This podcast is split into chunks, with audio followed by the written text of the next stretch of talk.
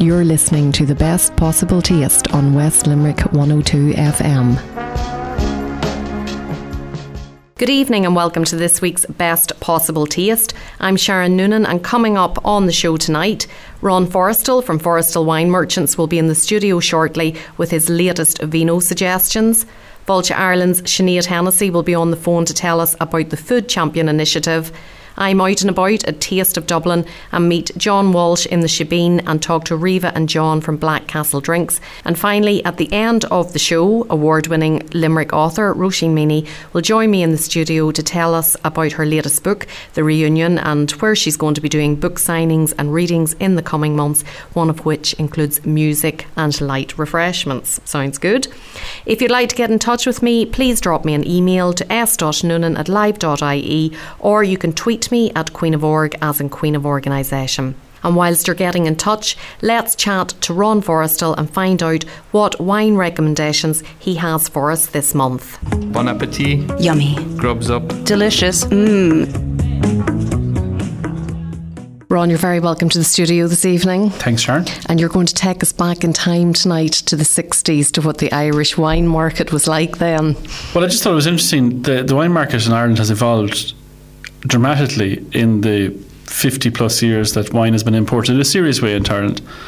Um, and it's moved on, people's tastes have moved on significantly, and we're now one of the most discerning uh, markets in Europe uh, for wine. So we've got a bit fussy. We've moved on from the black tar and the rosé, and we have, we have. Nearly everybody has. Um, There's still a market there for it. Yeah, a little bit of a market, and those products have changed too. I suppose it starts back in the when the restaurant business and the hotel business really came into its own in the, you know, late fifties, sixties, where you had hotels like the Shelburne, and you know they they they were high profile and they had big, extensive, old world French wine lists. Um, and they were not for everybody, obviously, because they were very expensive. Um, but every restaurant started to get in some wines, and people started to have a bottle of wine at Christmas. Um, and there was, as you say, there was Black Tower, Blue Nun, um, uh, B&G, which was a big ad campaign, which on television, was a French product, and uh, like Liebfraumilch. And I've brought a bottle of Liebfraumilch here. It's not a product that I actually sell at all, but I, I have a case of it. Um, for whatever reason, I have a case of it. But I just thought it was interesting, and I haven't tasted it myself. I just haven't found the occasion that I'd have opened it up. But it, it's German product. It's a style of wine, Liebfraumilch. Um, uh, there was one called Green Label years ago, which you remember was in a lot of restaurants. Um, and Germany was the only country in Europe really that adds sugar to its wine because it didn't have the weather like France had, it didn't have the weather like Spain had.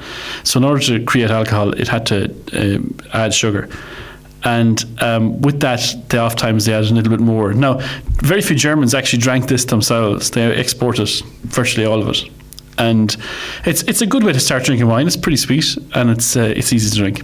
I have a few stories about Liebfraumilch now. It's a bit of a blast from the past, though I have to say this looks like an expensive bottle of Liebfraumilch. Like the, the label in the bottle and everything looks much classier than the Liebfraumilch that I would have been used to in my college years. We had a party one night in one of the houses whenever we were students, and uh, like at all of these parties, people would have brought lots of drink with them, beer and everything, and there would have been nothing left in the house the next day except there was not one but two bottles of Liebfraumilch that people had brought as gifts for the hosts, knowing that and Sharon as a host liked liked wine. And one of them was your standard 75 CL, but the other one then was like a magnum of Liebfraumilch. and I remember saying to my friend Dennis that had brought it, Dennis had he'd gone into the off license and he'd said, Oh, I'm going to a party and she likes wine and I want to take her a nice bottle of wine. And the salesperson had said, Oh, this is very this is hugely popular around here, this bottle, and I have it in it like a super mega size So God love Dennis. He thought he was bringing me something really fabulous, and I said, "Never again, Dennis. Never take it anywhere ever again." That wasn't to say I hadn't gone through a period where I did like to drink the Liebfraumilch and Piesporter would have peas been porter, another yeah, one. Another one, yeah, absolutely. Yeah. yeah. and they had very distinctive labels. You know, they had very colourful, a lot of um, um, arty kind of labels. You know, um, which is a German kind of thing. You know, it's it's a German standard in advertising actually. Um, but it's that was just one, and then the market moved on significantly. Um, in the 90s, but there was a period of 25 or 30 years there where they, these were standard products on all wine lists. And Irish people didn't drink an awful lot of wine and didn't associate wine with food at all, really. Um, uh, but now, in the 90s, when things became a bit more um, prosperous, Ireland started importing more wine. It became easier to import wine from places like Chile. Chile made a huge impact in the 90s, in the early 90s, even in Ireland. Uh, South Africa, um, Australia particularly, and Australia and Chile are fighting out for number one at the moment. Chile has just slightly passed them out this year, but between the two of those, they account for one and two bottles in the country between Chile and Australia at the moment. In Ireland, mm. wow, forty nine percent sales between the two of them. That's phenomenal. Um, so it is. But the thing, the thing that's different here, and you'll notice this if you go on holidays, particularly in Europe, is that we have a fantastic array of wine available because we have no home market. We have no market, wine market of our own. We have no wine, Irish wine to sell, which means we're open to importing everything. Whereas if you go to France or if you go to Italy, obviously they're very biased to their own products. So you'll find, like, you go a long way to find a bottle of New Zealand wine in France at all, except in very high end wine shops. But no supermarkets will carry anything that resembles either Chile, South Africa, may have some Australian, some good Australian. But see, Ireland has no uh, connection with anything bar drinking wine, so they import everything. We import from everywhere, from Hungary, from Austria, from everywhere. You'll find it in good wine shops.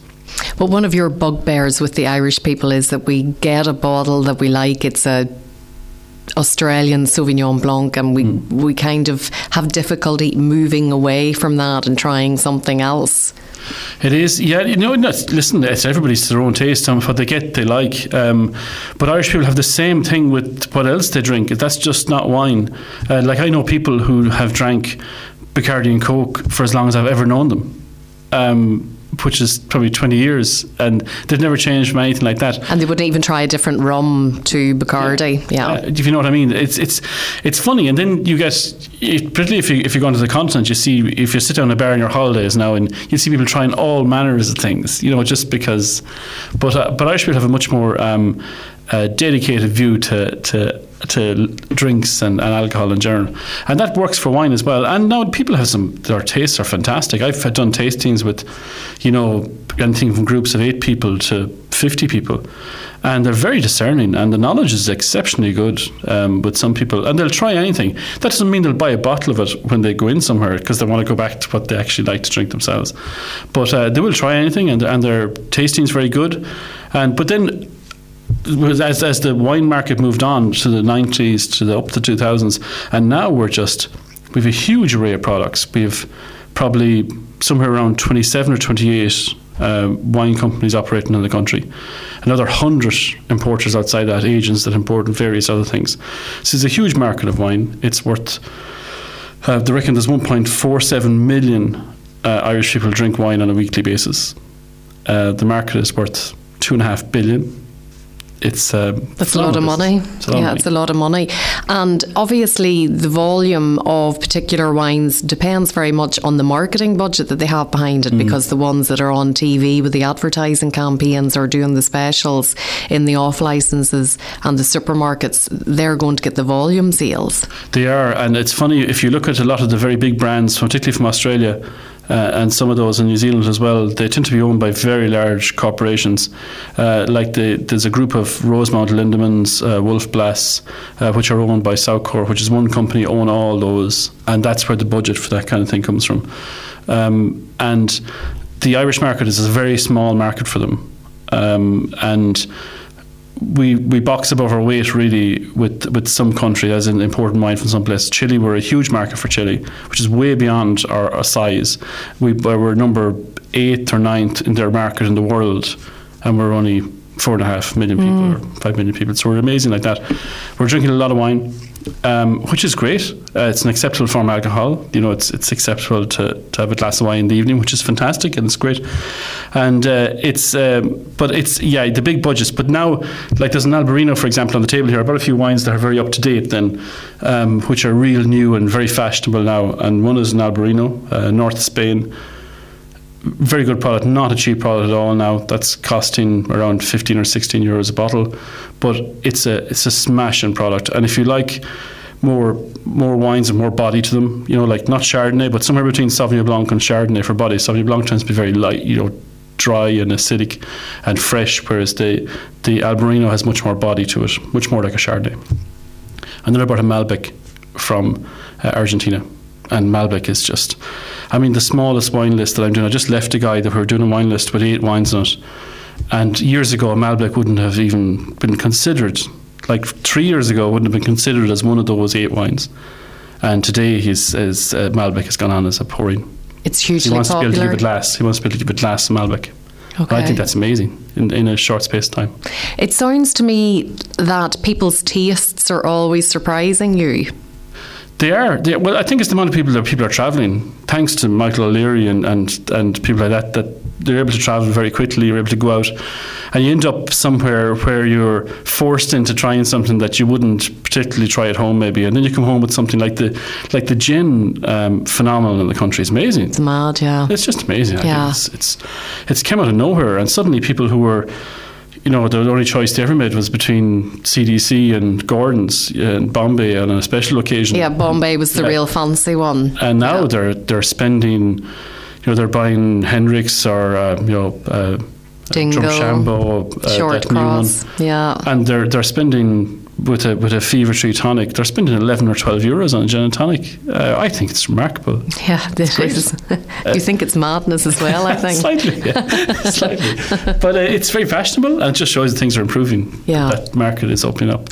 Well, I think people are savouring their drinks more and enjoying them more and making them last longer. It's not a case of going out and just drinking it really fast to quench the thirst. It is, It's. You know, it And is they don't get out as savouring and enjoying either. it. So, no, you that's know. right. Certainly not in our house. Well, I know that's what happens, with, but when you get out once every six weeks, I know, yeah. you uh, put a bit more time into it. Tell me more about these two products then. What Yes. goes well with Albarino? Is it standalone, a nice refreshing drink, or does it go well with any particular food? It goes very well with the food of northern Spain, which is you know your tapas, your yeah. um, a fish with a bit of body to it, um, as in you know fleshy fish like monkfish, like hake, something that has a bit of, but it'll stand up to a lot of big flavors because it's a fairly it's a fairly robust uh, white wine, but a smash and drink, and so it's very. Although I say it's quite robust, it's very delicate to drink. It's a really nice drink, and then on the red Malbec. It's, it's just amazing. Like this is a, they say this is a blended Malbec because it's Malbec and Malbec. It's two different Malbecs from two different vineyards Okay. within Callia, which is a, a, a, a and this is from San Juan in in Argentina, not um, Mendoza, which is more nearly all the wine comes from. But this is a beautiful product, and the you need to spend money on Malbec. You need to be spending if you're buying in a supermarket, you need to be spending about eleven or twelve euros a bottle on it. Anything below that tends to be pretty sharp, pretty rough. Whereas they get finer as they as you spend more money on. Is this one of your personal favourites? It is, yeah, I like this. Yeah, I like this. It's a good drink. tell. Yeah. And both products are available from yourself by a Yes, case. separately. Yeah. Well, you said you had I've a that case of bottle. it. If there's anybody out, bottles. if there's anybody out there that's yearning for it, you have it. yeah, I definitely have that. Um, All the details on forestal.ie Yes. as usual. Ron, thanks for coming in to us tonight. No Great to talk to you. thanks very much. Cheers. Chin chin. Salut. Sláinte. Great as always to have her on in studio. And if you have a wine recommendation that you'd like to share with the listeners or a question that you'd like to put to Ron on his next visit, please drop me an email with the details s.noonan at live.ie. Still to come tonight, I'm out and about at Taste of Dublin and meet John Walsh in the Shebeen and talk to Riva and John from Black Castle Drinks. And finally, at the end of the show, award winning Limerick author Roisin Meaney will join me in the studio to tell us about her latest book.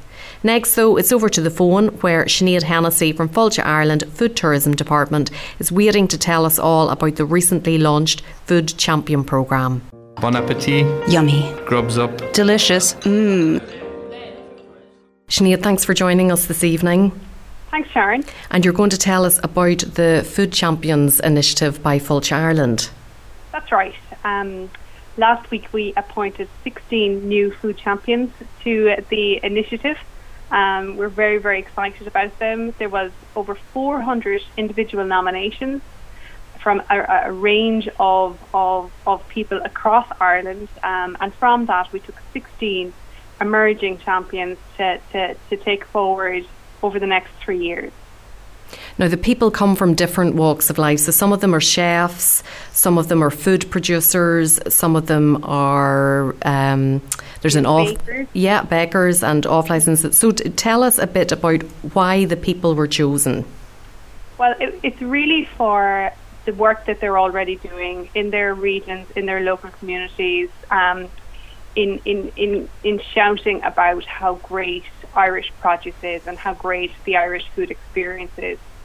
Um, we're, we're really, really lucky this time in that we, we, we have the drinks industry well represented as well. So we've two craft brewers in there for Ireland's East, and we have a whiskey expert as well, um, Sullivan from Dublin, a breath of fresh air. And this is an extension of the Food Ambassadors programme that you had a few years ago. So, how has it changed to that actual initiative? Well, we've we've reviewed it and we have put a, um, I suppose, a timeline on it. I suppose so. Uh, these food champions will be food champions for three years. Every year for the next three years, they're going to go on a benchmarking trip. Um, we are going to meet with them a couple of times a year and encourage them to support their their local businesses um, where, where where they are um, to endorse or, or to to align what they're doing with the tourism brands um, where they are and I suppose help them develop food tourism in the region. So it is very much about marketing what Ireland has to offer in the food industry and for each individual to really pinpoint what's exciting, what's happening in their area. That's right. It's really about it's it's really about an amplified message, Sharon. Um, you know, it's it's we we we're all collectively we know what a great product we have in Ireland. Um, we have some of the best raw ingredients in the world, and we have some of the best producers, some of the best chefs, you know, um, emerging chefs out there, and it's really about you know telling the world what we have and what we can do, developing the experience on the ground, and making sure that when our visitors come to to stay in Ireland although they may not necessarily be coming for the food, that will definitely exceed their expectations when they're here. So what we're actively trying to do, I suppose, the end goal is to get our visitors to stop, spend longer in an area, um, and and and talk about it when they go home. Because this year, in this initiative, you've actually kind of divided the people up into areas according to the destination brands that Fáilte Ireland has. That's right. So we have three um, brands that we, we, I suppose, geographically we've split out, um, and how we work. With, we, we work in three separate ways, I suppose. Um, we have Ireland's East, which is our newest brand that was launched this, this year. You've probably seen the ad um, over the weekend. Uh, we, have just launched, launched a new ad for it. Um, that is in the, the east, so the 17 counties, it's the east part of Ireland. We have the Wild Atlantic Way, which is, I suppose, more uh, more established, mature brand at this stage, um, and it's it's doing it's really really successful and doing very well. And then we have the rebranded Dublin, a breath of fresh air that we work with as well. So we ha- we now have eight food champions in Ireland's Ancient East. They're geographically dispersed throughout the throughout the geography of the brand. We have six food champions in Dublin, and we have eight food champions along the Wild Atlantic Way, and then we have uh, we have Tom Flavin as well in Limerick. So it's delighted to get the local representation in there as well.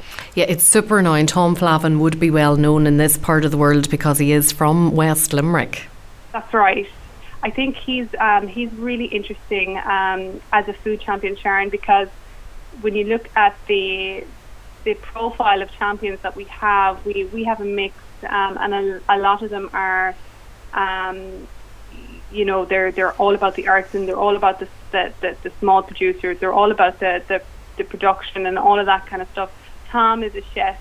He the Strand Hotel is a large corporate business. Um, it's, it, it's a large commercial business, and I think what's so interesting about Tom is, it, you know, he's really really tells what he says to me is you, you can be from a, a very very large commercially commercial business and still source local and support your local producers and local local businesses. And that's really, really great, um, a great thing about Tom.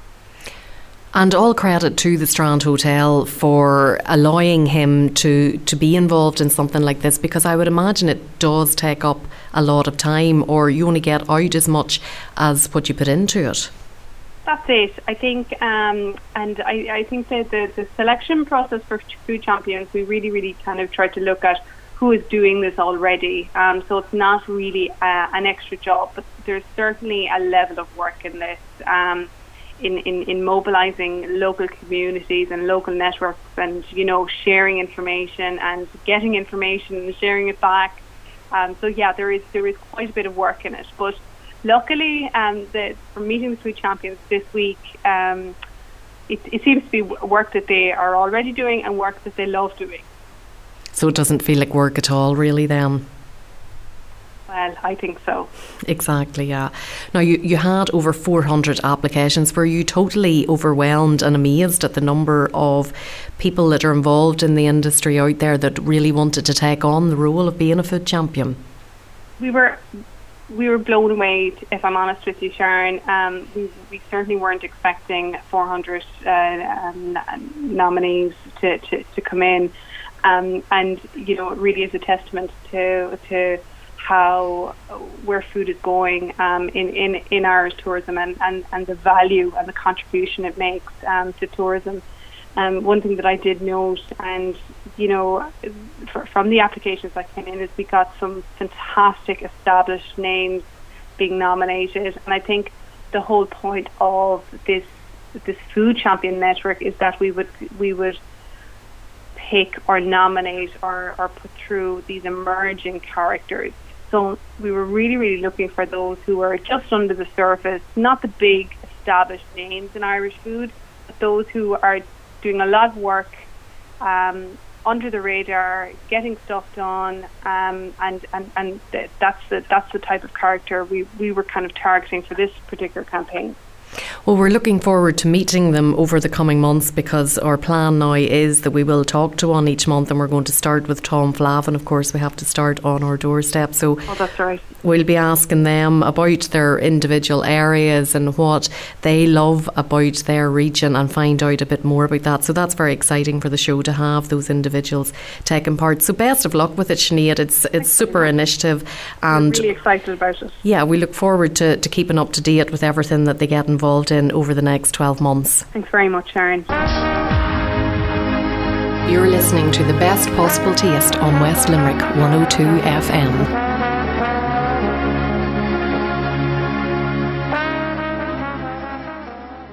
Welcome back to the best possible taste with me, Sharon Noonan. So far on the show tonight, Ron Forrestal of Forrestal Wine Merchants has shared his latest wine suggestions. And just before the break, I was talking to Fáilte Ireland's Sinead Hennessy about the Food Champion programme. And hopefully, we will have West Limerick's Tom Flavin in studio next week or the week after. So we'll hear a bit more about it from his perspective.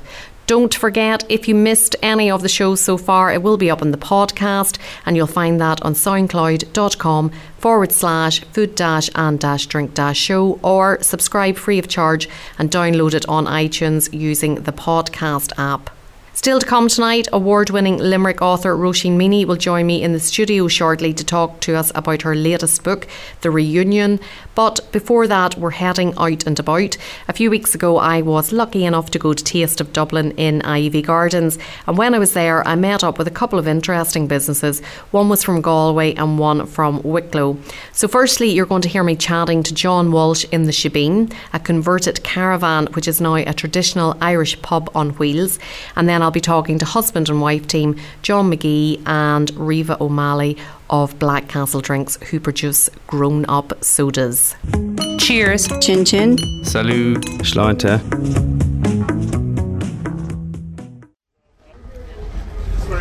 John, we're in the Shebeen at Taste of Dublin, and I must say it's like a bit of like a TARDIS coming inside it. Tell us how the whole idea came about. Yeah, the whole idea came about, I suppose, uh, three years ago um, Electric Picnic ran a competition uh, to design, submit a design on how you'd convert a caravan or a, an old mobile home. So uh, we kind of, I suppose, I like all the old pubs. I like um, the snug, the, all the old memorabilia and that. And I think I had this car- caravan left over. We bought it on DoneDeal for like 600 euros. So uh, it was, I suppose, the, the most natural route to convert the caravan into a traditional Irish pub. So let's talk about the interior of it. It is very spacious. It's just a standard. Would have been what sort of caravan would have been known as to caravan people or in the caravan world? What a touring caravan? A touring caravan, yeah. I think it's a six was a six berth. So um, it's 30 years old, 32 years old, I think, and. Uh, yeah, it's. Um, I'm sure there was probably a family of four or a family of six have have slept, have uh, stayed in it or holidayed it from time to time. So when we got it, we done a complete uh, renovation on it. We built new windows, um, replaced the floor, replaced one of the walls, and then obviously done fitted out the inside of ourselves. Uh, so you have all the typical little uh, bar counter and a back bar with distressed wood. Um, you have the old uh, patterned wallpaper and then all the old uh, pictures, mirrors, memorabilia stuff. So. And you've thought of everything, even so far as the scent in here, because there's the turf fire smell, but there's no turf fire burning as such. Yeah. We have um, a little electric stove in it that, that gives out heat, and uh, then I have um, a solid turf kept under the counter, so we'd break off a piece and, and light it every every morning that we'd, we'd open up or whatever the case may be. What was your background before you took on this project? What were you working at?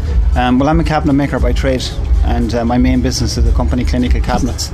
So uh, we're based in Clarenbridge, and we manufacture, design and manufacture laboratory and workspace furniture.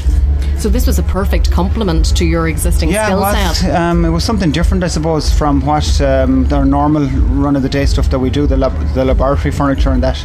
Um, so this was kind of initially it was a, a, team building project for the guys on a Friday after lunch. We do four or five hours on this, and it would just give the guys something different. There was a little bit of electrical work in it. Um, just wallpapering, uh, painting, and then the kind of the stonework on the outside and that. So it was a nice, a nice change from what, what we normally do.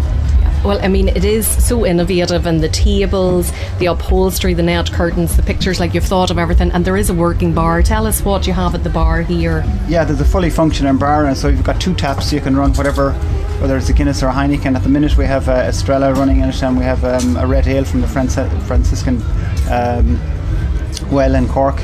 Um, you've got a double cooler that'll run you two taps, and then you've got a, um, a barrel of gas, so you can comfortably pull two different types of beer from it. And you own this unit and you rent it out then and, and take it to different events. Like this is House, the the nightclub bar place in Dublin is serving the drinks here today. That's correct. Yeah, so they have uh, sponsored this unit for the for the weekend, and they'll pull their their um, their cocktails and their, their beers from it. So yeah, it's um, we we rent it out 24 hours. You're looking at about 990 euros, and delivery then would be a little bit extra depending on where you are in the country. And you do it in America as well. Yeah, we have one brought one to the states. It, it arrived over there on the first of March, and I spent the full month of March over there promoting it. So it's based in Boston and that's available to rent in Boston and the surrounding areas. I'd say it's something that would be hugely popular at weddings over there with the Irish blood in them because the weddings end so early in, in America that the Irish want something to keep going into the evening. Yeah, it does. It works. We have actually booked for uh, two weddings already over there, and uh, we have two good sized corporate gigs as well. So um, yeah, weddings, weddings and corporate, I suppose, would, would, be our main market. And you also then build them to order for people that want to own one themselves. Yeah, we do. We have obviously the full with clinical cabinets. We have a full uh, joinery shop and a spray booth, so we can manufacture. We build them from scratch to custom build to whatever the client needs. You must have a great sense of personal satisfaction when you look around at it and see what you've achieved with it. Um, I probably do, I suppose, yeah. Uh, I think the nicest part of the build for me is always when it's completed. Um, you get the, the sound system uh, set up, and uh, the last finishing touches is hanging the old pictures and the old mirrors, and that. That's, I think that's what I get the biggest when you know when it's you're within a, a day of having it completed and that. How long would the fit out take approximately? Uh, this one took about 90 days to build okay. for one man. So yeah, about three three months working. And do you find that there is an abundance of this type of caravan for you on DoneDeal and places like that to, to buy the, the raw unit, so to speak? Well, um, this is the this type of, of caravan, the, the shape I suppose is a little bit unique. It's it's quite square. A lot of the newer caravans will be a little bit more rounded on the front and that. So what we done with uh, this one, we didn't change the outside shape as such, but the second Shebeen that we have in the states, that was built from a brand new chassis and brand new frame wall system and that. So we actually built it exactly what what we needed. And it's suitable for little people to visit as well. Absolutely, yeah. Everybody gets a kick out of it. and you've had not just these little people here visiting, but I see the pictures there. You've lots of, of different, very well known faces have visited yeah, at we some had, stage. Um, I suppose last year, but this is our second year at Taste. So last year we had, uh, I think, all the all the top chefs: Neven Maguire, Kevin Dundon, uh, Brent Pope came in. We had um, who else had we? We Bobby Kerr was in it. Uh, had a couple of bands in it. We had two bands in it last year. So anybody we know? Uh, the Amazing Apples in Galway, which are an, a new up and coming band, really good, and Nafina, who are actually playing here again today. It would be a great unit to have a bit of a session in, like a musical session and storytelling, like a rambling house. Yeah, absolutely. We have um, a Shanachie actually that lives lives uh, local to me in Clarenbridge that uh, he's I suppose he's an addition if anybody wants to rent the Shebeen and have a storyteller as well. Yeah, great. Yeah, super yeah, idea. And does it just hook up to the car, the Jeep and away you go or do you have to take some things off the facade of it to make it transportable? Um, no, everything is pretty much uh, screwed and, and, glued in place. The only thing, the, the, few bits that you see here, the two little tables and the bar stools, um, there's an old High Nelly bike outside and then we have the window boxes. They're the only things that are removable and they're placed inside. And uh, it just hitches onto the back of a Jeep then and away you go. Fantastic. Well, I love it. Thanks so much for having me and my three small people here today who've been relatively good eating the Keogh's crisps. Wish you all the best with it and do keep us informed as to where it's going to be if it, if it, if it is ever down in the Limerick direction. Absolutely. Thanks very much. John, you won the Bank of Ireland competition to have a stand here at Taste of Dublin with Black Castle Drinks. Tell us what your product is, first of all. Yeah, well, we're Black Castle Drinks, so we make craft sodas, uh, all made by ourselves in Wicklow. Uh, so they're they're soft drinks that I suppose if you're not drinking alcohol and you want something a little bit different, uh, they've got a, an extra little bit of a kick. So we have a fiery ginger beer that's made of rich muscovado sugar and it's got spices like cinnamon and allspice in there as well. We have a, a spiced red lemonade, so it's our little play on a traditional Irish red lemonade, but it's got some spices infused in it. And then we have a bramble sting, which is blackberry and nettle. So they're all great as a drink on their own, or they can be drank as a mixer to a, a premium spirit. So we kind of say that the red lemonade goes really well with a whiskey, the uh, ginger beer goes really well with a rum or a whiskey, and the bramble sting goes really well with gin. Your background is in the drinks industry, so did the idea suddenly come to you, or was it a work in progress? How did you come up with the, the business idea? Um, yeah, we were we were living actually in London for three years. Like a lot of Irish, I suppose we moved we moved over there during the recession, and uh, I was managing um, pubs over there, and uh, we kind of saw that there was a lot of um, soft drinks, premium soft drinks in London, and we just thought there was nothing in Ireland really uh, doing the same. And we've got such a great tradition of, of drinks in Ireland, and uh, I mean, there's so many great new craft spirits and craft beers, but there was nothing for soft drinks. So that's where we came up with the idea, really. And when we moved back, we uh, we decided to go for it and, and make it ourselves. Tell me a bit about the manufacturing process out in Wicklow. Yeah, so we're based in Wicklow Town. The, the Black Castle is actually uh, a ruin in Wicklow Town. Um, and we do our manufacturing in Newmarket Kitchen, which is in Bray, just up the road in, in North Wicklow. Um, and uh, yeah, we make it all by hand ourselves. And um, yeah, there's a lot. I suppose the hardest bit is, is getting the spice infusions right. But we uh, yeah we use all natural ingredients, and it's it's just a matter of getting this, the, as much flavour out of them as we can. Yeah. Well, I think it's very innovative that it is. Obviously, each product is a standalone drink in itself, but then it goes well with an alcoholic beverage. So you're you're hitting really all sides of the market yeah, there. Yeah, yeah. I mean, that's kind of what the idea was. It's an it's an alternative to alcohol, but we're you know we're, we're not anti-alcohol. We both we both like a drink ourselves, so we, we wanted it to be used as a as a tall drink, you know, with a with a nice mixer or with it as a mixer with a nice spirit. So um, yeah, I mean that's kind of like it's even our, a lot of our clients will be pubs but also cafes so it's kind of something if you want a drink in the daytime or uh, if you if you're going out for a night and you want a nice mixer so it's kind of uh, yeah got both bases covered really which one is the most popular the most popular, I think, is probably our ginger beer, just because a lot of people um, are kind of hearing about uh, ginger beers now, but it's not something that is massive in Ireland yet, and it's quite hard to get. So when people get it, they absolutely love it. And um, our ginger beers quite a bit different to any that you can get on the market because we use muscovado sugar, so it's quite a rich ginger beer, really full of flavour. So um, I mean, we can keep our sugar levels down quite low, but we get a lot of the flavour then from the fact that it's a rich muscovado, and we also infuse it with some nice other spices as well. So there's a lot of flavour, but low sugar. And which one is your favourite?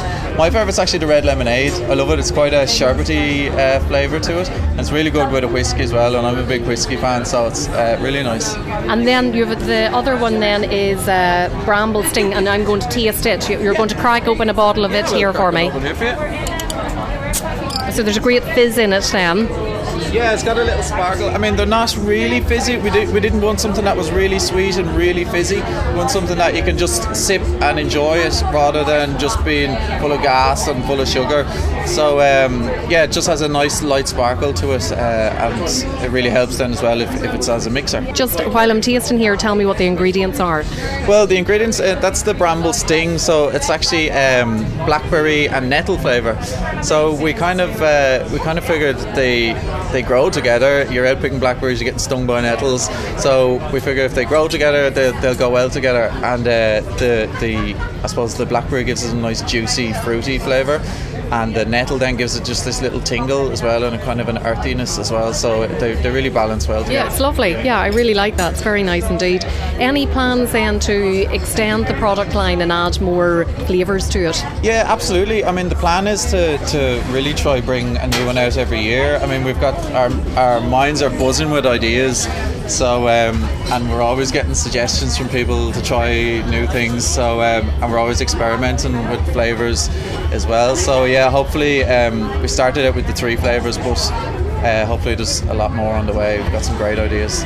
Now, I'm going to talk to Riva here for a second. Riva, from a marketing perspective, winning a competition like the, the Bank of Ireland competition to have a stand here because marketing is your background, that must have been a huge boost for your, your marketing programme. It sure was. I mean, even the lead up to actually being here at the festival, um, we got a great amount of coverage on all of the kind of the Bank of Ireland social sites. Um, it was up to public vote, um, and apparently we broke records this year. We got over 3,000 public votes, and we were on local radio and the local newspaper, um, and we even got some national coverage as well. So, yeah, it's been brilliant to raise awareness about our product, and then actually being here, we've got some great. Um, uh, feedback from customers coming straight up to us and also some trade interest. So it's huge exposure to be here, yes. One of the challenges for producers, small producers, always is capacity and fulfilling orders and being able to meet the demand for their products after an event like this.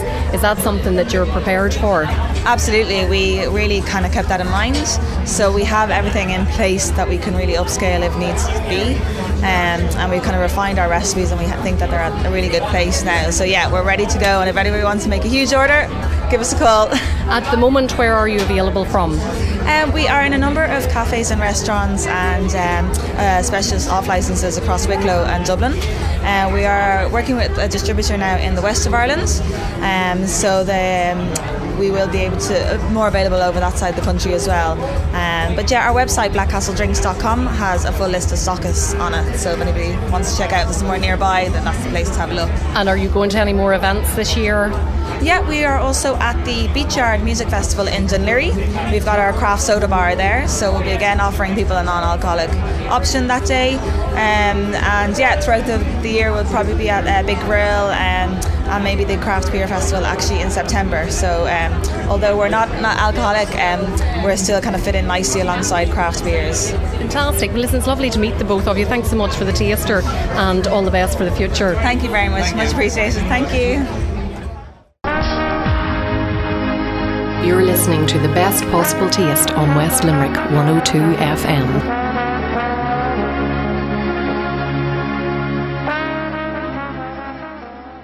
Welcome back to the best possible taste. I'm Sharon Noonan, and just before the break, I was out and about at Taste of Dublin in the stunning Iveagh Gardens and was talking to John Walsh in the Shebeen and John and Riva from Black Castle Drinks. If you noticed the crisp eating sound effects in the background of the Shebeen interview, those were compliments of Hannah and Mikey Noonan and their pal Sarah O'Connell. We had a great day and we're there with another family and the five kids, I have to say, really had a fantastic time. So huge thanks to Avril Bannerton at Taste of Dublin for looking after us so well. If you're just tuning in now, you can catch the full show later in the week on the podcast, soundcloud.com forward slash food dash and dash drink dash show, or subscribe free of charge and download it on iTunes or use the podcast app. We're at the final interview of the evening, and it's with a good friend of mine. Roisin Meaney is an award winning author from Limerick, and her latest book, number 13, is imminent. So I'm delighted she has travelled to West Limerick this evening to tell me about it, as well as some upcoming events where she'll be doing signings and readings and maybe having a bit of chat and a bit of drink. Bon appetit. Yummy. Grubs up. Delicious. Mmm.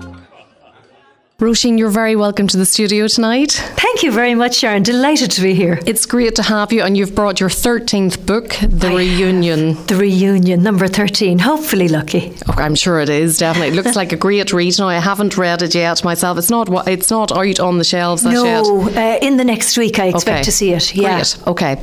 Well, tell us what it's about.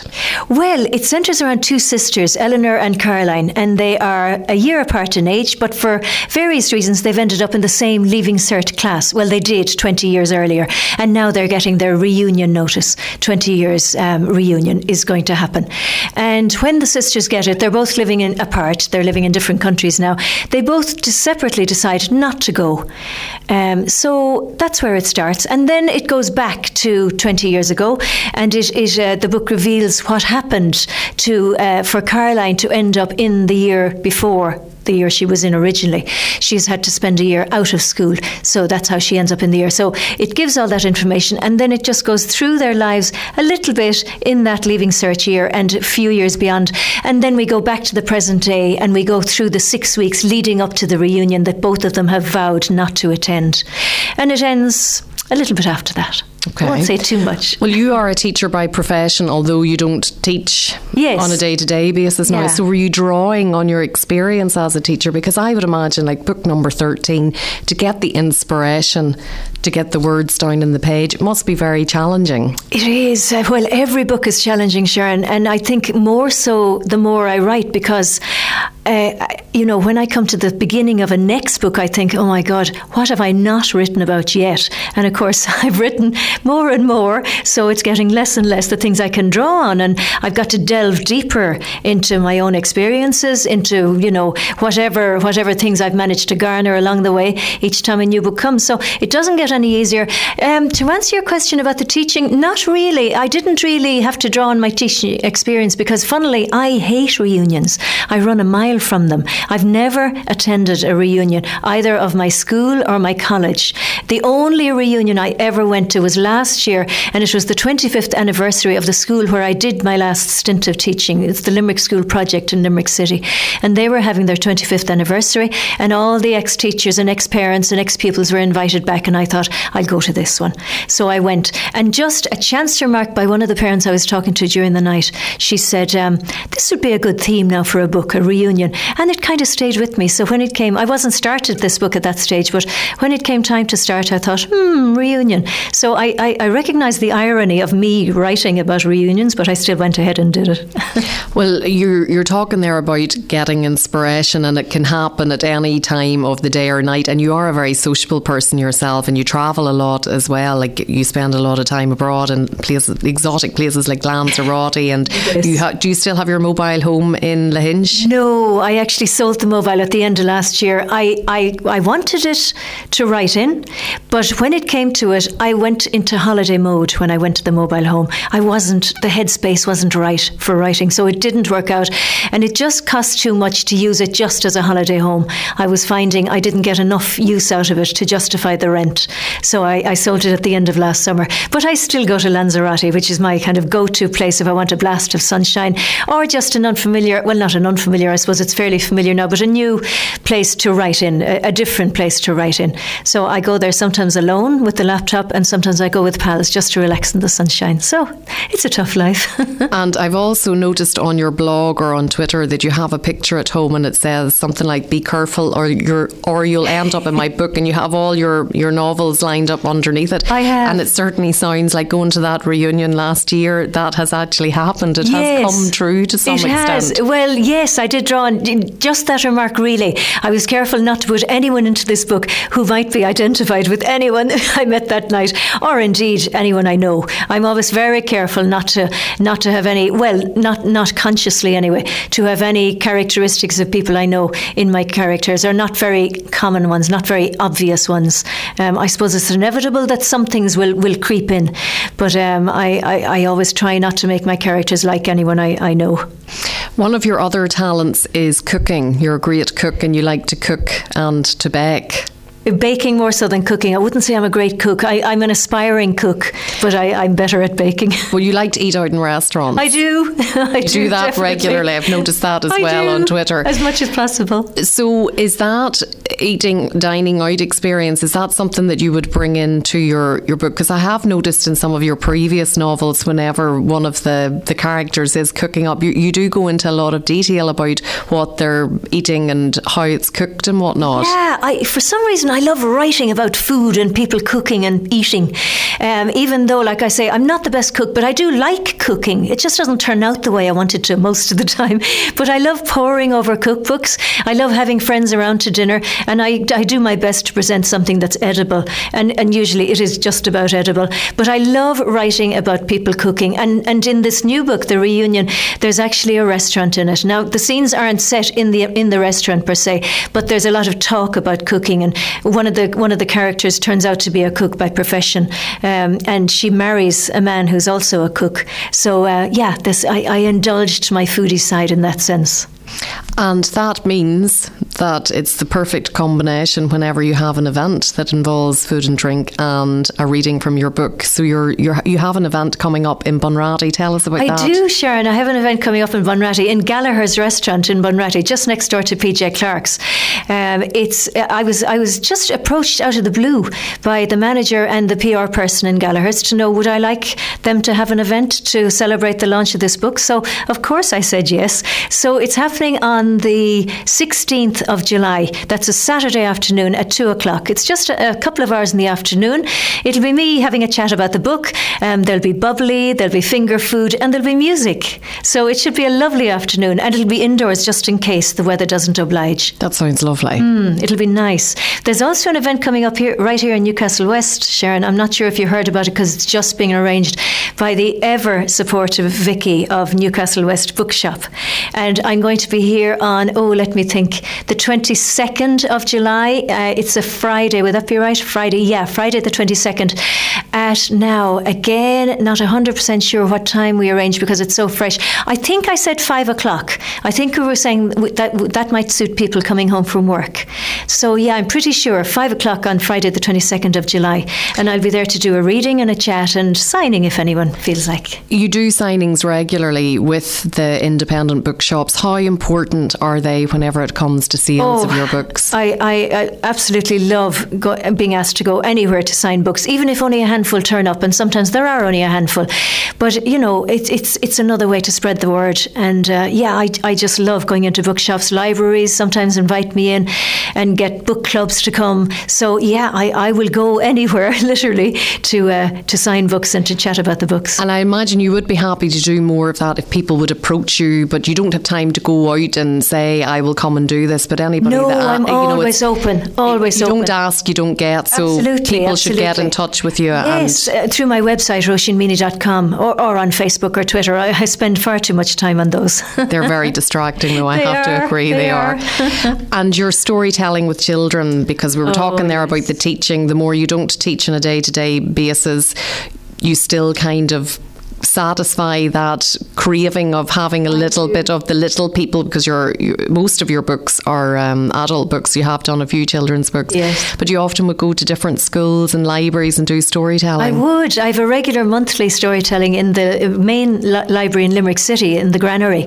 um, the first Saturday of every month. Now it's not on for July and August because everyone is scattered but I'll be off again in September. So the first Saturday in September and other all the other months at half 11 free storytelling for kids kids. Bit of songs, bit of dancing, bit of whatever we fancy, bit of poetry. And it's great fun, and I look forward to it. And I also do school visits. In fact, I was in Cratloe National School this morning doing half an hour of storytelling. And tomorrow I'm going to be in Watchhouse Cross Library meeting two, two classes from the local school.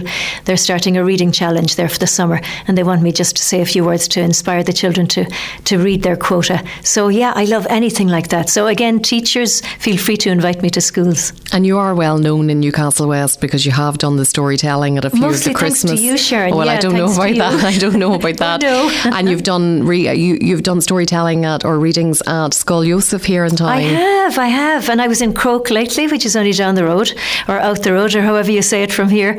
Uh, passed through it on my way here. Uh, yeah, so I, I do quite a few. I suppose I do about half a dozen in the year, and it's great. It gets me away from the laptop. It gives me a bit of break in my head from from writing the book. I've started the next book, so I'm back in the zone. But uh, any any distractions, I'm always I'm always dying for them. When can we expect the next book then? Oh, the next book is due out probably this time next year. So I've I've literally just put, made a start on it, and it's the first draft is due at the publishers in December. Because there was at one stage you were doing two a year, and you felt that that was very it was tough going. It was too it was too tough. I did that once last year actually. I had a book out in April or in Mar- March. Yeah, it came out in March, and then another book at Christmas. And really, I was exhausted at the end of that. So I had a quiet word with my publishers, and they have given me a two, three, new three book deal spread over three years, Perfect. which is much better. Because really now, when you think about the reunion is out now in June, and you had one out at Christmas and one out at April. Yes. I mean, that was virtually three, three in, was in, in, twelve year. months. Really, it Yeah. was actually when you put it that way. Yeah. Now you do have a little bit more time to work on them than it seems from that timeline, because you would have started them, of course, a long time before they were published. But still, yeah, I just felt I was working non-stop, writing non-stop, and getting no little break at all, which is not good. It's not good. Well, we're very blessed to have you on our doorstep. So I hope now you'll get more calls from libraries and bookshops to come and do readings and signings and to visit the schools. I'm really looking forward to getting stuck in to the reunion. It's obviously going to be available in Newcastle West Bookshop It and sure all is. the other independent bookshops as well. And your website, your blog as well, worth looking at, roisinmeaney.com. So congratulations again. And thanks a million for coming out to us tonight. Thank you so much, Sharon. Cheers. Chin chin. Salut. Sláinte. Sadly, that brings us to the end of tonight's show, which will be on the podcast later in the week. Soundcloud.com forward slash food dash and dash drink dash show. Thanks so much for your company, and of course, as always, to all of this evening's guests Ron Forrestal, Sinead Hennessy, John Walsh, John McGee, Riva O'Malley, and Roisin Meaney. Until next week, bon appetit. Do you want to get in touch with the best possible taste? Do you want to come on, share a recipe, review a cookery book, or just have a general chat about what you like to eat and drink? All you have to do is get in touch with me, Sharon Noonan, by sending an email to s.noonan at live.ie or send me a tweet at Queen of Org. Bon appetit!